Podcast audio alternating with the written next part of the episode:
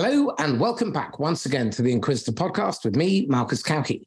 Today, my guest is Laura Ashley Timms. She's the co author of The Answer is a Question, and she's the chief operating officer of Notion Limited, which is a well, well established coaching firm operating in large enterprises. Laura, welcome. Thank you. Hi, Marcus. Would you mind giving the audience 60 seconds on your history, please, so people understand a little bit about context? Of course. Well, my actual um, history in my career started when I was a young child, about nine years old, when I was reading a children's comic. And that really inspired me to set my first goal. And that changed everything because I went on to transform my childhood into one focused on sport and performance sport. And within that journey, I had a coach. And then through university, that carried on through Oxford. And then when I started my international career, I went into very fast paced, large scale organizations straight out of university. And I got exposed to so many different leaders and managers all over the world and different mm-hmm. cultures, different styles. But the thing that they almost all had in common, especially in the sector I was in, was a very command and control tell culture. So lots of hard work, lots of slapping the table, lots of just do it now and you kind of learn just to work really long and really hard to be good. I moved out of that career into a slightly different sector, into a family business that was globally successful. So a smaller SME, but really fast growth, best known for the Teletubbies. So I effectively the Teletubbies for many years, had a lot of fun, again, very international, very different sector, but similar challenges. You know, how do you engage people? How do you work with people? And I've had this thread of coaching throughout my life. It was really around that time that I'd really started to develop my NLP skills, my coaching skills more formally, and getting qualifications around it. And then shortly after then, I set up Notion, co-founded Notion uh, with my CEO, current CEO, a gentleman called Dominic. And we have been running the business now for 23 years, frighteningly. So that was all a long time ago, that early career. But it gave me a really, really good base for a what I do now, but also for my real understanding about everything is about the bottom line. It's about being pragmatic and being commercial. So, tell me about the uh, genesis of the book, because um, I, I, know it's exceptionally well received. It's a phenomenally uh, well thought through book, very well researched, and you've obviously got some fantastic academic credentials with the LSE study um, that goes behind the work. But I'm really curious to understand what triggered the decision to write this specific book? It's probably a long time coming that we've wanted to find a way of sharing the learnings we've had over the last 15 years in organizations with a broader audience. It was brought about really from the study is that we've known that the concepts we've designed around driving what we call operational coaching, so getting managers to move from that tell culture I was talking around earlier to an inquiry led approach, so learning to bring some of those sort of key skills more associated with coaching into everyday management. So we've known that's worked for a very long time, but we didn't necessarily have the evidence base to make it a no brainer. And when we did the study you just mentioned for the UK government to look at if what we do would drive UK productivity and had the privilege of that being completely tested in a pure academic sense across 14 sectors 62 organizations by the London School of Economics and had that really empirical proof now that this works in all areas, in all sectors, it then made sense at that point to finish the book we've been talking about writing for years and years and years and make our IP, our models, and our technologies much more accessible to a broader audience. To put this into context, I remember reading a CBI stat, I think it was the 2019 stat, saying that um, a 7% improvement in nine management competencies is enough to deliver a 100 billion increase in UK GDP. So, what I'm really curious to understand is given that kind of leverage with such a, a small incremental improvement across a range of areas, why isn't management the most obvious area for leadership to focus their attention on because of the catalytic effect? That is a brilliant question. That's a fantastic question. And we should really get everyone to have to think about that in their own organizations who's listening to this. why is people management not top of the agenda at the moment in all of your organizations? And for yourself as well, when you're thinking about your own day job. I think the reality is, Marcus, it is becoming top of the agenda. There's definitely been a shift post pandemic with what has happened with the swing in the workplace cultures from it being more around the employer having the up hand, if you like, to the employee starting to stipulate having worked from home for so long during the pandemic, having a real shift in values and lifestyle choices that things have got to change. And part of that has driven a massive need now for us to upskill our managers to be better people managers because we are facing more and more work. We expect to do more and more with less resource, less time. We now got complexity of managing hybrid working. We've seen things like the great resignation, where people are choosing their lifestyle over their careers. And we've also obviously got the whole new trend now of quiet quitting. So the pressure on the manager has never been greater. And like you say, there's a lot of evidence now to prove that if we can improve our management, it will transform our commercial performance in organizations.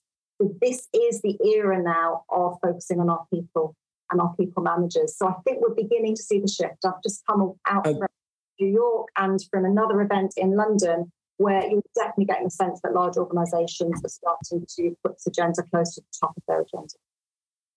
Well, I'm going to push back a little bit because I'm seeing a depressing swing back in the other direction. And for leaders who are considering trying to reimpose back in the office, can we point to some empirical evidence as to why this may not necessarily be the most intelligent and the most profitable and the most sustainable way forward. Because I think what tends to happen is there's a swing one way and then they overcompensate and swing the other. And what I'd like to be able to do is maybe for people who are listening, posit the right questions so that they stop and they think, well, why are we swinging back that way? Is there a compromise? And what can we get by maybe speaking to our people and having them coach us? on what they need in order to create this the right conditions it is a really challenging situation right now with moving from everyone working at home to having a hybrid and some organizations want people coming back into the office certainly from my conversations in recent months with organizations everyone is treading on eggshells at the moment so from the organizational perspective they want a lot of people to come back in for collaboration but they also accept productivity might be better in some sectors. And I think it is sector specific. I don't think it is a one size fits all, Marcus. There are some sectors we spoke to that have got evidence that productivity has dramatically increased with people working from home, other sectors where it's been a disaster. And it's really, really impacting their ability to collaborate, innovate, and really drive some of the work they're trying to do and deliver their project, projects. So it, it's not a one size fits all. I do think each organization needs to find the right balance. I imagine most sectors and most organizations will end up with a hybrid format of some element. How many days each way? I think that will be that will be organization by organization specific. But it is about really being honest with yourself. There's no point in saying you want to work from home and then spend your life sitting in a cafe perched on a chair on the edge of Starbucks with poor Wi-Fi and because you really want to be surrounded by people, and actually it's quite lonely at home. And we've also got to be respectful as line managers and as leaders in our organisations that there are certain populations where the home environment doesn't have the capacity and space. Nor are they actually working on the edge of their bed versus in a beautiful office. Some of us have the privilege of having nicer homes than others and space to work from home.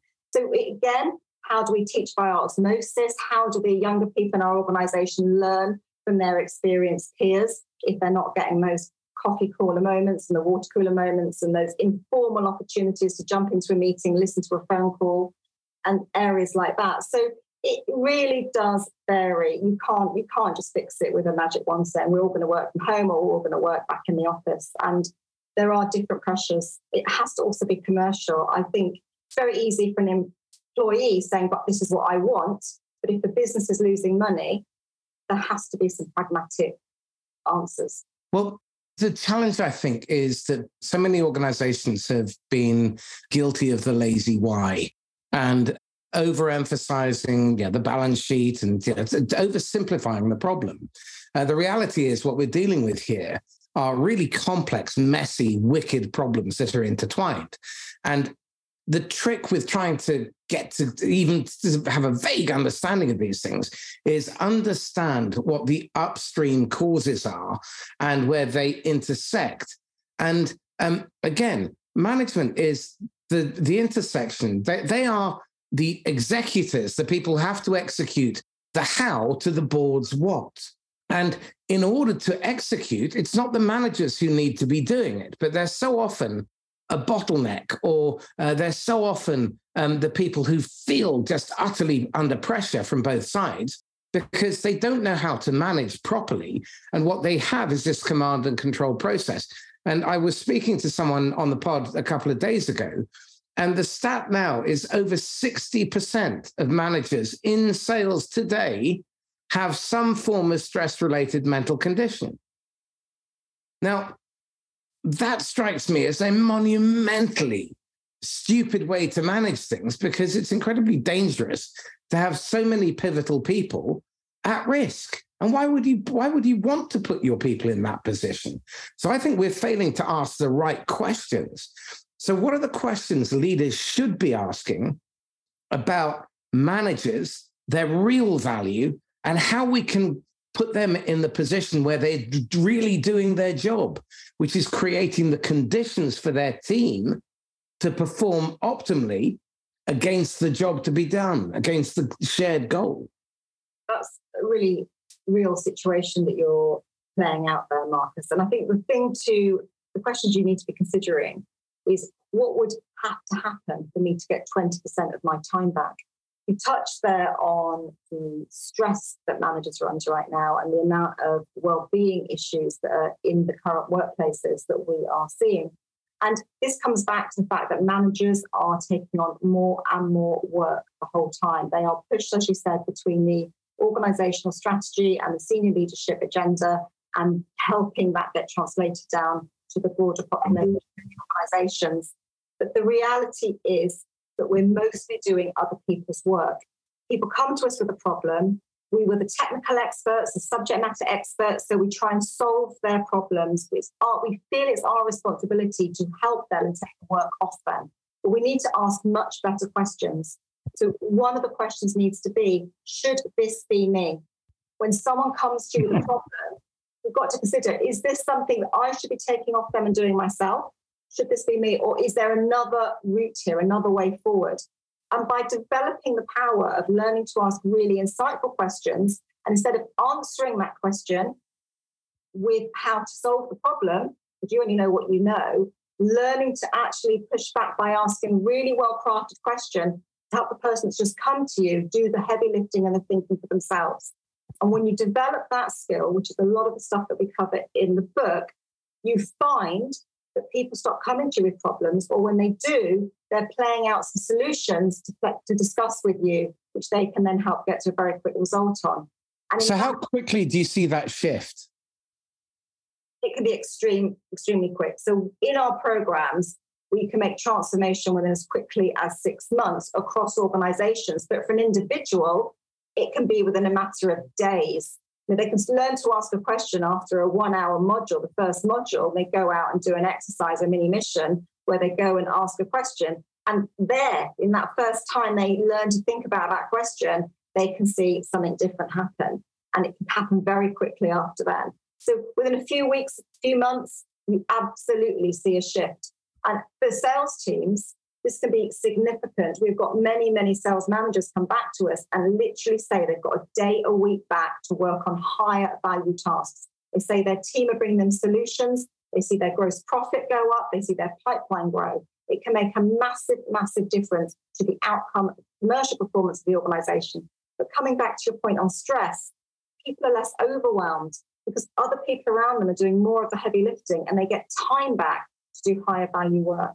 So, this sounds to me like one of the most important skills that one can develop as a manager is the ability to establish very clear boundaries and expectations on both sides and to ensure that the problem leaves with the person who brings it.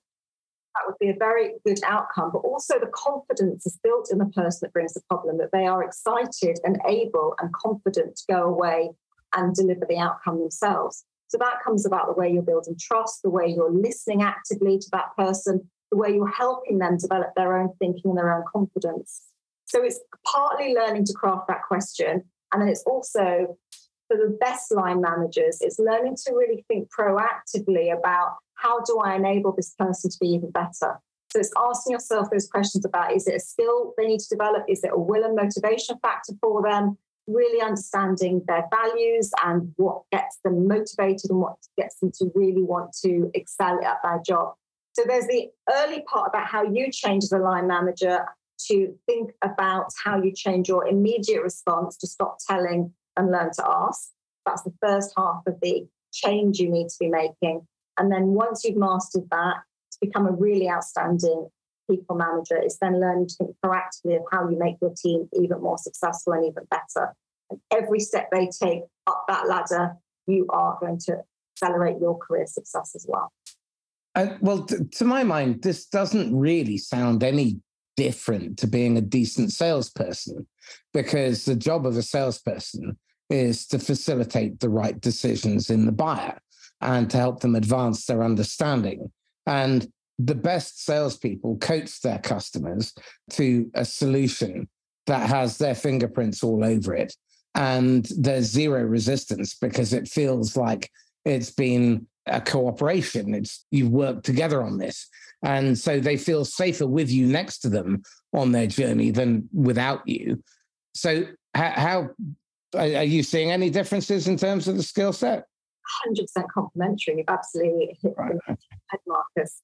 The people that come through the program that have sales function responsibility get very fast results with their clients. So we have always said that once you learn this skill, it's brilliant skill to be a better people manager, but absolutely it completely transforms your relationships with your clients as well as outside of work, actually, relationships at home with your children, with your family, with your friends can also really benefit. It's a life skill. It can absolutely be applied in a sales function role. We have seen so many deals close faster, longer term deals being made, larger deals being made because of that co collaboration we've spoken about. And it is absolutely going to support and develop the capability of anyone who's got a sales function role. Right, but this sounds like something that should be rolled out at scale and simultaneously if you really want to create impact. Picking off a few here and there is all fine and dandy, and you're going to see little blips and then uh, probably get a lot of professional envy in uh, politics. So, how, how does one deliver this to hundreds, thousands simultaneously so that everybody arrives at the same point that the leaders agreed that they with them that they needed to arrive at. That's the key. As a manager or a leader, I want to know that I can trust my people to turn up at the appointed time and place with the relevant amount of force and effort and to do so because they said that they would and to know I can trust that and I can trust them with my life. That's what I want. So how do I deliver that at scale? Well, the book is based on the results that come out of a larger scale program called Star Manager. And the model that is explained in the book in quite a lot of detail is the model that then is embedded through transformational change through the larger program. So, without wanting to say everyone's got to go through the program, the reality is when you put one individual through the program, they as an individual will have phenomenal improvements across their capability in many, many parts of their, their business and personal lives. When you put all managers in an organization through it, you get what we call transformational change, an absolute change wave. And if you think you're sitting in a meeting where you're asking a powerful question, that can be great. But when you're in a meeting, when you ask a powerful question and then your colleague comes up with another question and your other colleague comes up with another question, before you know it, that meeting is on fire and the outcome of that meeting is so much more productive. So there's a huge benefit in going through this at scale across an organization in quite a short space of time. The, the study was done over a six month period and got phenomenal results in improvements in, in productivity, in performance, in direct return on investment. was 74 times. But we also saw increases in. Sorry, hang on, say that again. The, in the academic study that London School of Economics and the UK government broke apart the stats left, right, and centre and cut it every way, every person that went through the programme, their average contribution was 74 times greater than the cost of the programme. That's a pretty good ROI. 74 times ROI. Pretty, pretty okay. I think many, many organisations would be very happy if they put a development programme in that was averaging 74 times return on investment. Well, I suspect most would be quite happy with doubling. And they're not our numbers. And actually, our numbers, we would have, that's been played down to include salary costs and everything, all the fully built up costs. So that is a genuine, genuine number that came out. Right. So that that's the final net net number with salaries of everybody on those the, those how many 62 companies 64 companies 62 companies that were on it was all of the costs built up of the salaries the time they would have been investing in the program the cost of the materials any administration for setting up the program all of that was embedded into that wow. statistic so yeah it wasn't a kind of a spin us kind of accelerating on making it sound better um, it's actually the stripped down raw bottom line cost and benefit um, analysis so that's really, really good. But I think what's even more exciting in today's market, Marcus, is the retention figures. If there's anyone yeah. that's struggling to retain staff right now and their team members, the retention almost improved by a factor of six. So the organizations that had access and understood the STAR model and were utilizing it compared to the organizations that didn't have it, the control group that didn't have access to it, the retention improved by a factor of six and the organizations grew faster and they were able to employ more people as well, um, but not managers. They were able to employ more general population of people because the managers were able to leverage more from them. It's a really positive outcome. I'd love to, if you've got the data on it, to learn about client retention and churn reduction. So, do you have any of that sales data? I would love to. There are some studies being done at the moment where some of that information may come out of it, but we're probably a year away from the next academic study we're doing. The current study that was done by the government and London School of Economics didn't explicitly cover the sales data in, in isolation. Um, so no, I'm afraid it wasn't based around okay. sales, based all functions. So every function okay. went through that. And there's no way of going back and interrogating the data around sales. Yeah. Oh well. Nice try. No cigar. Um, okay. So, give me an example of some scenarios where people have modified their behavior because they've gone from the command and control to operational coaching. And I'm really curious on the impact and the surprise because I've seen this kind of thing uh, have such a marked effect on team members and the liberation of creativity and the sense of purpose. And I'm just really curious to hear how it actually affects the human beings who have to live with the managers that are so often blamed for the reason that they leave. Yeah, so 50% of people leave their job to get away from a four line manager. So this, it's, a, they're big numbers, they're very big numbers here. The one of the really nice stories about the shift it can have when you actually learn the importance of changing the way you manage others. One of my favorite stories was a gentleman who was a very, very senior leader of a extremely large organization. So an organization that had about 40,000 employees. And he was one of the senior leadership team members, very good at his job, been around a long time, and really fancied himself as a fantastic manager and was learning about the star model and learning about the power of using questions instead of having a tell culture. So moving away from this tell to ask. And he came away from the um, the learning from the program and went back to work. And he had a member of his team who'd worked for him for a few years who came to him with an idea.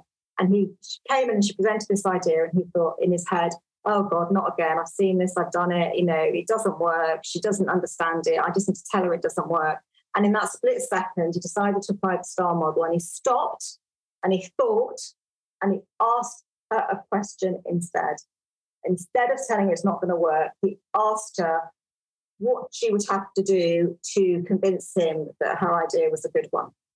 And mm-hmm. she said, that she would go, that she should go away and she would come back with three different case study scenarios of how this could be applied across the organization. So he was playing a bit like, oh, well, I know all this anyway, but I've just been on this course. Maybe I should just, you know, let her go and do that.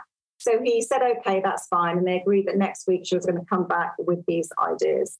So she came back the next week with ideas and she sat down and he let her present them. He was really playing lip service at this point. And she came up with three different ideas, all of which blew him away. She was a very, very bright woman. She was very, very talented.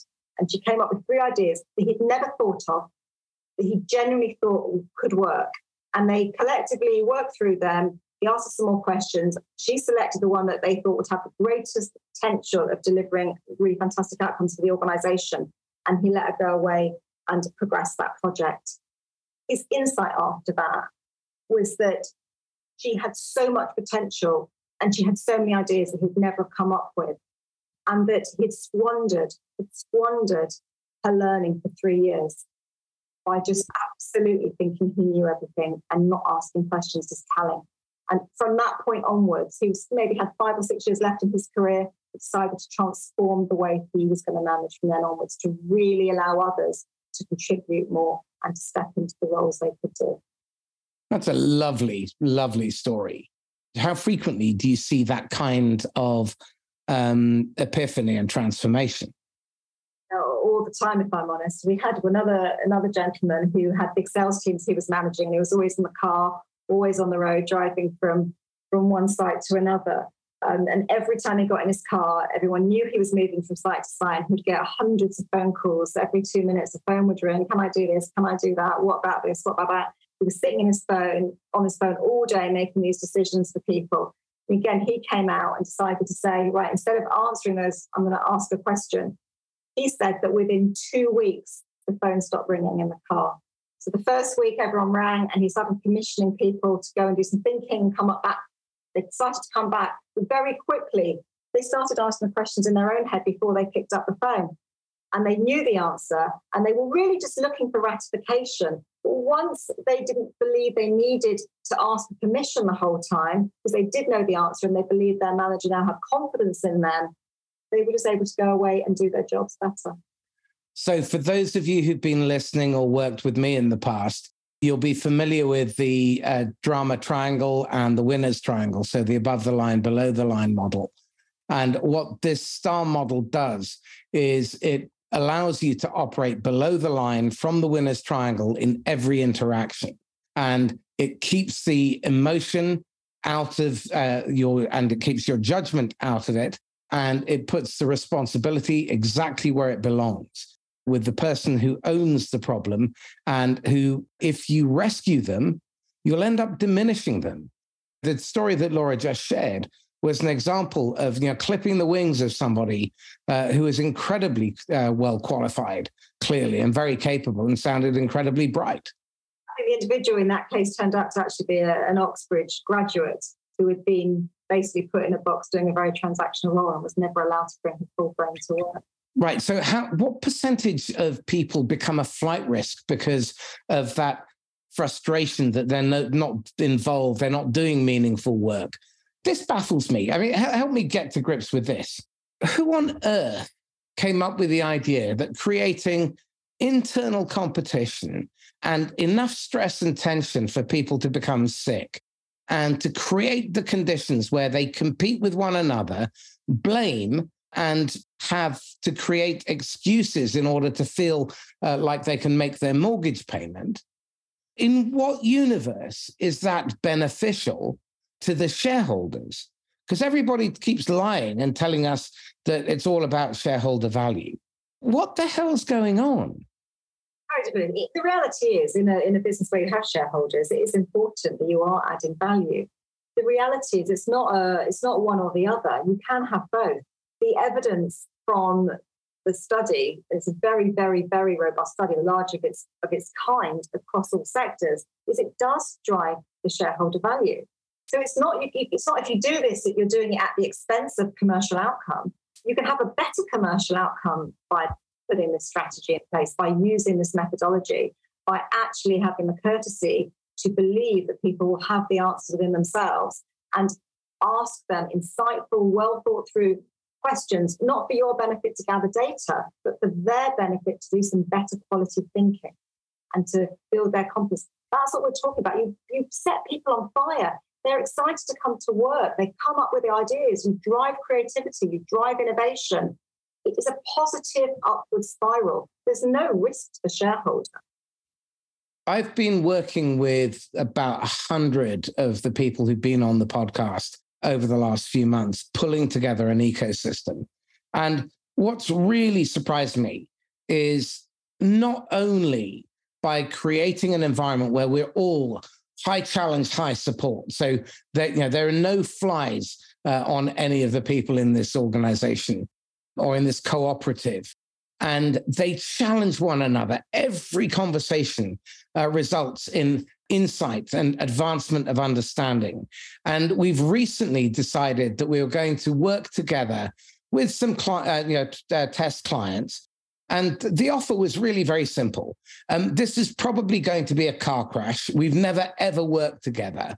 What we'd like to do is for you to be a guinea pig and for uh, to road test us working on your darkest and gnarliest problem. And we'll give you two hours of our brightest minds if you tell us what your problem is and you bring yourself and your brightest minds, and then we'll work together on the problem. And we've got this going, and we're now dealing with organizations like Salesforce, HubSpot, Danaher, WorldPay.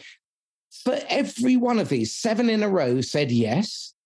We've just done the first one today. It was the most insightful conversation I have ever had in business. And my client uh, who in, uh, allowed us to uh, experiment with him was blown away. But the beauty of all of this is now all of us are sparked to try and work out what we've really learned. So now we're getting together to reflect on it. And this is humanity's great superpower our ability to cooperate and think together about the problem and then choreograph solutions.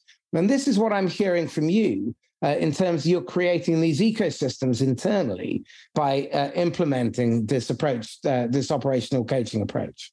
Yes, it's an ecosystem. It's one that goes right across an organization. yeah. Well, shouldn't the organization be an ecosystem?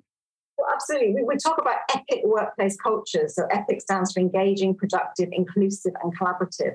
And it's exactly the outcome that we get from implementing STAR as a methodology and having an inquiry led approach right across your management and leadership. So, in, in lots of organizations, if you're talking about sort of coaching, we're talking about operational coaching here, but if you talk about coaching, you're often talking about um, an intervention or a support system that maybe two or 3% of the organization get access to. What we're talking about with operational coaching is a benefit that is reached out to everybody across the organization. So every line manager, if they utilize this, means they can reach every employee by helping to develop and support them. And you use the word superpower. I couldn't agree more. It's the top of our book actually says the missing superpower that changes everything. Genuinely believe, Uh, they're big words, but we genuinely believe that if you could just learn to stop, think, and ask some insightful questions in a way that gets the other person to a result. So stop, think, ask, result is what STAR stands for. It absolutely is a superpower that will set your career on fire, but also set your team's success on fire and the organizational outcomes. And can you just repeat EPIC again? It's engaging, productive. This EPIC stands for engaging, productive, inclusive, and collaborative. And these are the outcomes we've seen from the study and from our own experience outside of the study in larger corporates is that you create an engaging workplace environment. Productivity increases, which is what the LSE and government study was about. Will it drive UK productivity? Was the actual you know, question that was asked.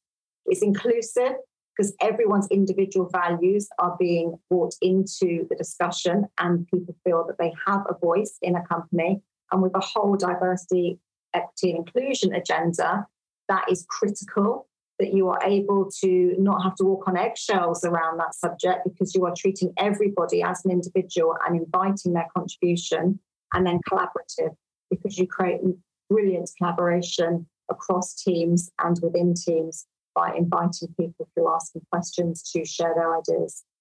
Okay. So if you're going to create that kind of transformation and change, you're going to need a leadership um, that is open and willing to be vulnerable and is willing to give quite a lot of trust not only to you but also to their managers um, who historically if we're being honest in most organizations they've been beating and blaming throughout their entire you know 30 or 40 year careers to climb to the top. How do you change the thinking of those kind of leaders? Or do you need to find a different kind of leader who's maybe younger and a bit fresher uh, behind the gills? Well what's so lovely about this methodology is it really does work for everybody. So we have had managing directors and C suites and CEOs of large organizations go through this program, and we have first line managers utilize STAR. And it gives that common language right from the, the top of an organization through the organization. We've had some companies where they've literally put everybody from the C suite to the aspirant man- managers through it, right across their international portfolio of managers. And they it's changed the way they work together. So it's not, it's, you're not putting anything at risk. You're not having to trust people in that way. You're still a line manager. You're still, you still have that management responsibility. The R in STAR is about getting to a result. This isn't a, a coaching conversation when you're on the other person's agenda. This is a pragmatic business intervention where you are asking questions with the view to help the other person get to a tangible result that is of value to you as a line manager as well. So it's not like you're sending people off to do their own thing you've still got that line management responsibility. So if you're a C suite operator here, you're still working with your colleagues in the C suite, but also with your direct reports and agreeing and uh, agreeing the outcomes. It's just that they are doing more of the heavy lifting, coming up with more of the ideas and getting more excited about implementing them with their teams and feel more responsibility for the results. So you're bringing in everyone's contribution and not having to do other people's work for them. In, you know, you get so much of your time back. You stop doing the doing. By leading more and coaching more and utilizing your time there, you do a little bit less managing, but you do a lot less doing. And that is where the power of getting your time back comes from. So it's not an abdication, it's not about having to take no responsibility or just hoping they do it. You're still involved in the process. It's just that you are doing higher value work. For, for those who are concerned about making the change because I don't believe people fear change. What they fear is uncertainty. And when they're being vulnerable and uh, they're feeling there's a perceived risk, you've got to understand that uncertainty is the key variable there. And what they're looking for is um, you know, a sense of safety. My question is this if you're going to let go of something that you're familiar with, for something better. We've already established we're going to do higher value behavior. What are the lower value behaviors that we're going to have to give up, that we're going to have to sacrifice? it's about stopping doing what you're doing. If you're a manager, you're not paid to do other people's jobs. You're paid to do your job. So it's getting comfortable with the fact that you might want to tick off your to-do list every day because that gives you a sense of accomplishment but that isn't your job anymore. You have other people in the team whose job it is to do the doing, to do the tasks. And therefore, you've got to reevaluate what your jobs and what your tasks are because they are more strategic, thoughtful tasks where you're seeing the benefits being delivered through other people. Looking behind you and thinking about who your succession plans are, how you're going to develop those people, how you're going to grow the organization rather than resolving other people's problems and doing other people's work for them. It was really summed up brilliantly by what the organization I mentioned that put the entire management and leadership population through. What she said in a talk recently uh, was that what she noticed is they'd been paying people to do their jobs plus the other person's jobs. So they were paying twice for a job to be done. The person yep. who was the job and the manager that was now doing the job for the other person. And what they found by utilizing this new concept and by changing their culture to be one of using STAR and creating an epic culture, what they found was they stopped doing other people's work. They were just doing their own work, which was the higher value work. So it's a mind shift, and it's a mind shift away from your job is to do tick tasks off. What is the job of a line manager? Um, well, I was going to ask you exactly that. I'd like you to define what is a manager. This is something that has, and I think if, if you go back, we have not changed what the conception of a manager is since the Industrial Revolution. This idea that you go in there to fix problems, to schedule stuff, to, to manage other people, to, to do this work. The whole concept of management needs to be reevaluated, and people management needs to be reevaluated. It has to be about how we develop those around us to be even better than they are the day before and utilize people are our greatest resource. So, how do we make our people great? How do I make our people great? You're only going to be lifted up by that. If you have great people, you will be successful. And you shouldn't be afraid that they're going to take your job because that isn't the case. Roles grow, opportunities arise in front of you, you get pushed up and you become more successful. You're the one that's going to get the fast promotion. We see this all the time. The people that start utilizing questions instead of tell have more successful people, but they become more successful. They get promoted all the time. This is, uh, again, for those of you who followed my stuff for a while, the half a percent rule. Einstein said the eighth wonder of the world is compound interest. Those who understand it earn it, those who don't pay it. And learning and how creating a learning organization where people take responsibility for their own learning, but the managers help them to improve by half a percent per day. On average, you will nearly triple the effectiveness and performance of each person in your in your team over the course of a year. And I've seen this played out consistently for the last 18 years. So the key is to create these small interventions. It's not about finding a, an hour long kumbaya moment and uh, whacking out some candles and incense. And there is a place for that. But the reality is, what people need is practical, on the job, in the moment coaching. And what people need is to, or managers need to be doing, is coaching what they see and hear, not waiting for um, six months to the next evaluation.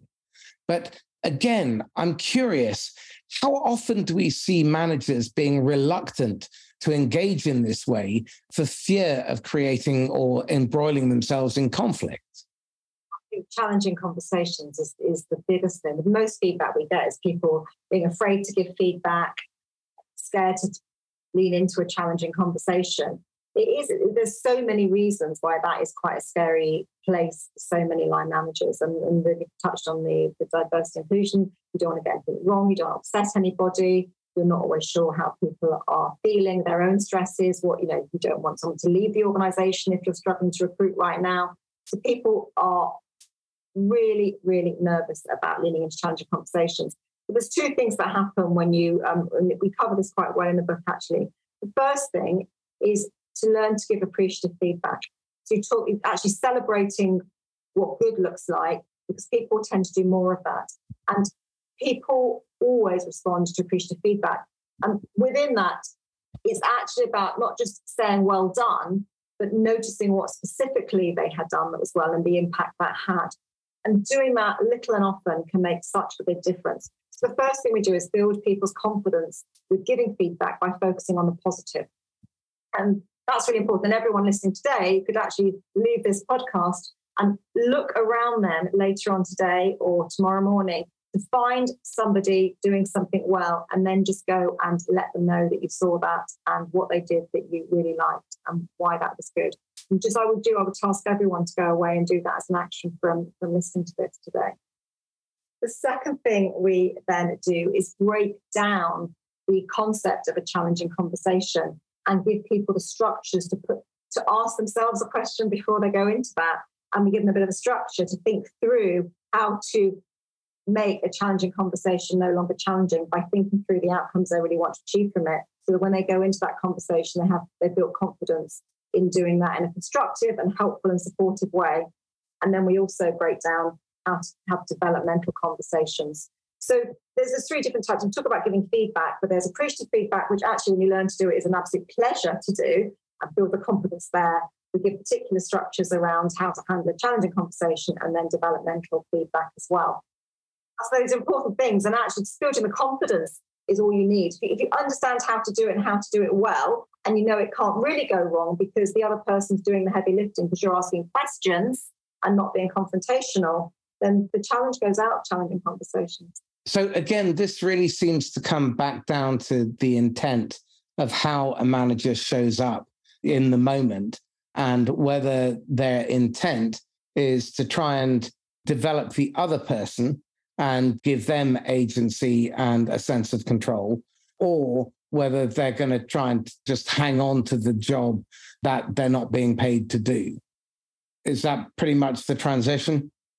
I think the intent is a really good, a really good way of looking at it. If you're coming from a good place and you're doing the right thing by for yourself, the organization, and the other person, then it doesn't have to. It will never really go badly.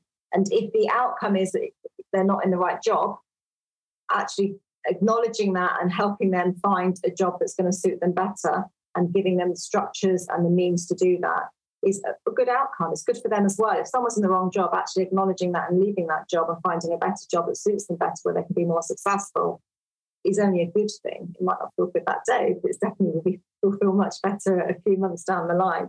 So I think this, it's not about avoiding tackling difficult conversations or tackling making difficult decisions, but it's doing it in a really respectful way that is good for everybody. Would you mind um, running us through a basic structure for having a challenging conversation? Because everybody in management and in sales faces that pretty much on a daily basis. The essence, for starters, I suppose, we typically bring this in to the training once people have built an habitual response of developing sort of some strength around learning how to craft questions. So it's quite hard to go in at this point and say this is how to do it. You would have to be really thinking about the outcomes you want, as you said. So we would normally go in and we'd get you to do a bit of pre-work where we would give you um, some questions to consider ahead of having the conversation. And some of those questions might be things like, what is the outcome I want to achieve? what might be going on with this other person that I need to consider. What do I already know? What are the facts? What would be the best possible outcome for the other person? What might be the best possible outcome for the organization? And when would be a good time to have this conversation? What might be the best environment? What would they need from me in this conversation? So it's a series of questions that you just might take 15 minutes to sit down and quietly reflect and answer some of those questions yourself and then think about how you want to structure that in a really helpful way for the other individual where you would then explain the situation that you want to talk about and then work through a series of questions with them but by asking them questions get them to answer what they think is happening what they think the issue is how they think they're performing if it is a performance issue if you are focused on talking about facts and taking the emotion out of it, then that's where you need to be. So if you're reporting on what you've noticed, what you've seen, not what other people have said, or what the rumors are, or anything else, but how you feel or how the what you have noticed or seen, then typically when you take the emotion out of it, we can have a very constructive, very supportive conversation without the challenge. Is there any circumstance under which that that challenge or that friction is beneficial? Creative challenge and creative friction and creative tension, as we call it in Notion, is hugely benefit. It's, not, it's sometimes not very pleasant for other people. I think it's about how you do it and in what context. A challenging conversation around performance is normally when in line management situation you're dealing with it. That has to be managed really carefully and really well and really thought out. And that's what we're talking about. Being in a meeting and using challenge as a way to have a better innovator outcome, a better collaboration, I think is great. But it needs to be signposted and pre-agreed. So we might go into meetings and we would regularly, in Notion, for example, highlight the fact that myself and my co-director Dominic want to get to a good outcome. And we will challenge each other or push back with our with our senior leadership team to make sure we get the best outcome for the organization. But we'll typically signpost that. So we'll ask the question, say, look, I'm asking this specifically to challenge our preconceptions. So you would be signposting the reason you've asked the question in a respectful way. It might still be a very challenging conversation, Marcus, but yeah. you're contextualizing it that the intent of the question. You get permission. It's to stimulate our thinking. Let's not assume the status quo. What assumptions are we making here? You know, should we be asking a different question? What else could we do if we were to take a white sheet of paper here and say that it was possible? What would we be doing differently? What belief structures are holding us back from doing something that we know is going to be better? So it's really not allowing someone just to go through the status quo and being quite provocative, and you're good at provoc- being provocative, Marcus, for sure. Um, probably one of your absolute strengths. There's nothing wrong with being challenging in itself, but it needs to be done, you know, with respect with humour often, and certainly, as you said, with permission. And it's very easy to set that environment up and still have hugely challenging conversations in a good way. Okay, thank you for that. That was very, very insightful. Okay, so we've come to the final furlong. Tell me this best mistake when you've been learning your craft. What was the, the best mistake that you made? It may not have been pleasant at the time, but as you look back, it was just such a powerful learning moment. And who did you need to apologize to? You well know I spend my life apologizing to lots of people because I'm quite a provocative person myself. Um, so that's I'm probably not the best example. When I was learning my I mean, at the end of the day, it's about managing to get into, I state, you've got to learn to build your triggers. So it's very, very easy when you are passionate, when you think you know something really well, and when you're invested in something to want to speak, to want to share your insights. You're an absolute expert in what you do. You're probably very good. If you're listening to this podcast, you're probably very good at what you do, or you wouldn't be listening to this podcast. You wouldn't be wanting to get better. So you know you're good and you know you've got a lot of answers. So actually learning when you're passionate and knowledgeable and good, it's learning to bite your tongue. So you need to learn to ask a question and then bite your tongue and really give the other person space to answer. Biting your tongue is so, so difficult. I, I probably my biggest, I, I remember my biggest mistake. I, I, I pre-live it in my head all the time. Is I, we had a really energetic member of our team, and he went away and did some work, and he came in to do a presentation um, looking at a range of different ways we could develop our academic qualifications within our within our um, business. And we had made a really big strategic decision a couple of years earlier that we would not do a particular qualification because it was a complete waste of time and money for the learners and for the organisation. So it could never deliver an ROI. And he started his presentation by saying how we should do this this one thing that you know is, is very time consuming for the learner and didn't work. And I didn't bite my tongue. And I've always regretted that. Having asked, you know, having invited him to do this, thinking I wanted to move on to all the other amazing stuff he'd done. What was my intention was good. I wanted to go, okay, understand that, but we could get stuck down that rabbit hole. You've done all this amazing work. I really want to hear all this other stuff you've done. And in that itself, I closed him off and he never forgave me for that. He was very, very upset, done all this work and he got really, really upset. And I've always, always regretted not biting my tongue on that moment and just not. Well, first of all, thank you so much for sharing that because I know those are difficult and humbling moments. And what's really, really interesting is how regret holds on to us. How have you used that in order to prevent yourself from making the same mistake twice? I suppose I'm thinking about sort of the triggers you build. So we talk a lot in the program and in the book um, we do quite well in the book actually about building triggers. It's one of those things that's quite hard. So, in order to stop, you actually have to build the triggers to stop you doing a habitual response. So, the, stop, the stop is the most important part of the model.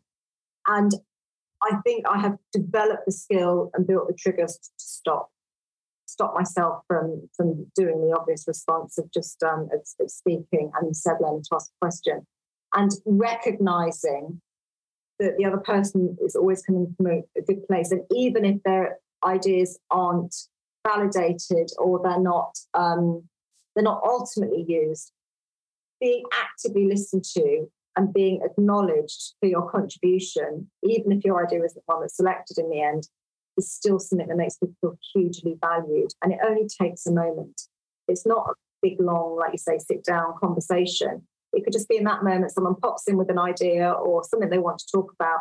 just finding that one minute, that two minutes, stop and properly listen to them without speaking. Just just listening, focusing on what they're saying and not listening about the thing you'd rather be doing or not thinking about the stuff, the question you want to ask, or not thinking about what you're going to say next when they stop speaking, but just purely listening to them and demonstrating your listening. It's worth everything this is really interesting because I've realized something, uh, certainly within sales. We're taught to ask questions in our early years, but we're taught not to ask closed questions, which again, I think is a mistake. If you know how to use them and when to use them appropriately, they're very powerful because they can be directional. And I was always told, don't ask why questions. Again, with the right intent and the right context, those can be very powerful, but they need to be used sensitively. And I know you probably have opinions about that, but might change the why into a what or a how as long as you're getting to the root cause. But I, I think far, far too often, um, there's next to no training on listening the answers that most salespeople give and the way most managers are um, not trained to give answers leaves people either confused or with ambiguity or feeling underserved. And their emotional awareness and sort of situational awareness of their impact on other people is generally not taught at all and is largely left to chance and scar tissue. So within the STAR program, aside from just the questioning, I'm guessing that those other areas are also emphasized. I want to come up back on two things actually that you just said there. I can't resist going back to the to the why and, and the situation there. So you're absolutely right. The concept of asking a why question is sort of okay, but you are better when you said the second time round that you'd need to change the word why to something else. So I think if you come in and say what specifically, if you replace the word why with the what, you know, how might we do this, or what specifically do we need to do, or what was the specific reason you said that, rather than why did you say that, I think that's fine. The minute you say why, do you know what happens? I'm sure you do know what happens the minute you say why. Many people will get defensive. Yeah, you immediately push people away into defensive defensive defiance um, so people will, it'll be an, an, automatic response. Even if they think you're right, they'll, they'll need to defend their situation. Whereas when you ask what specifically, and you just replace that word with a slightly different phrase, and then open to thinking, it opens a different cognitive thinking in their brain to actually answer the question and go back in and try and pick out what, what was the reason I really said that or what was behind that. They just it takes away the defensive nature. So we would always recommend you not to use the why start to a question and just adapt it. So that's the first thing I have to come back to because it's a, a really simple fix. And the second thing is on active listening. Actually, the A in STAR is for obviously ask, asking powerful questions, but it's also for active listening.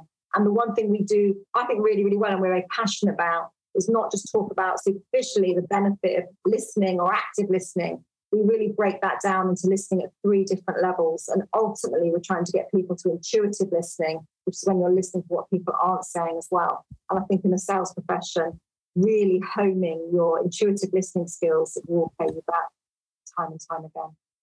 What's not being said is so essential.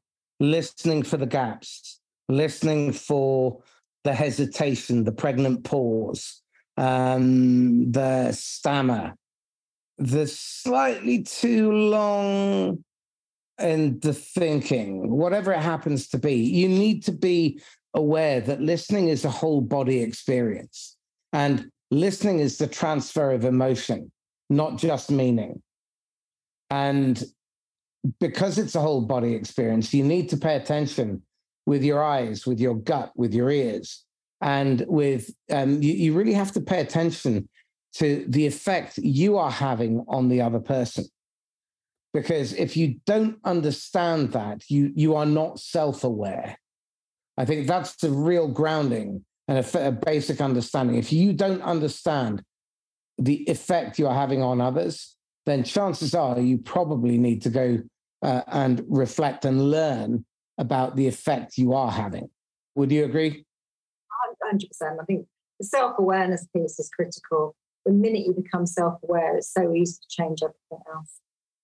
Excellent. Laura, we've come to time. First of all, thank you for a fabulously insightful conversation. Thank you for having me. How can people get hold of you? Well, I think there's three different things I would say. If you are interested to learn more about the STAR model, then I would say go and have a look at the book on Amazon. So it's called The Answer is a Question, and it's available on Amazon. And it's obviously written by Laura Ashley Timms and Dominic Ashley Timms. So that's the first thing you could do. If you're interested in the program, then uh, Marcus was talking about, then starmanager.global is the website that will have all the background on that, starmanager.global. And if you want to learn more about me or want to connect with me, then you can find Laura Ashley Timms on LinkedIn. And I think I'm the only one there. So uh, you should be able to get to me quite easily. Excellent. Laura, thank you. So this is Marcus Cauchi signing off once again from the Inquisitor podcast. If you found this useful and insightful, then please like, comment, share, and subscribe. Definitely get hold of the book. And if you'd like to find out more about STAR, either get in touch with Laura or if you want to, get in touch with me. I'm a partner with Notion. I've worked with them for a while and highly recommend the STAR program. If you want to talk to me about broader coaching, then there's a link in the chat. And if you want to be a guest, Marcus at laugh-last.com. In the meantime, stay safe and happy selling. Bye bye.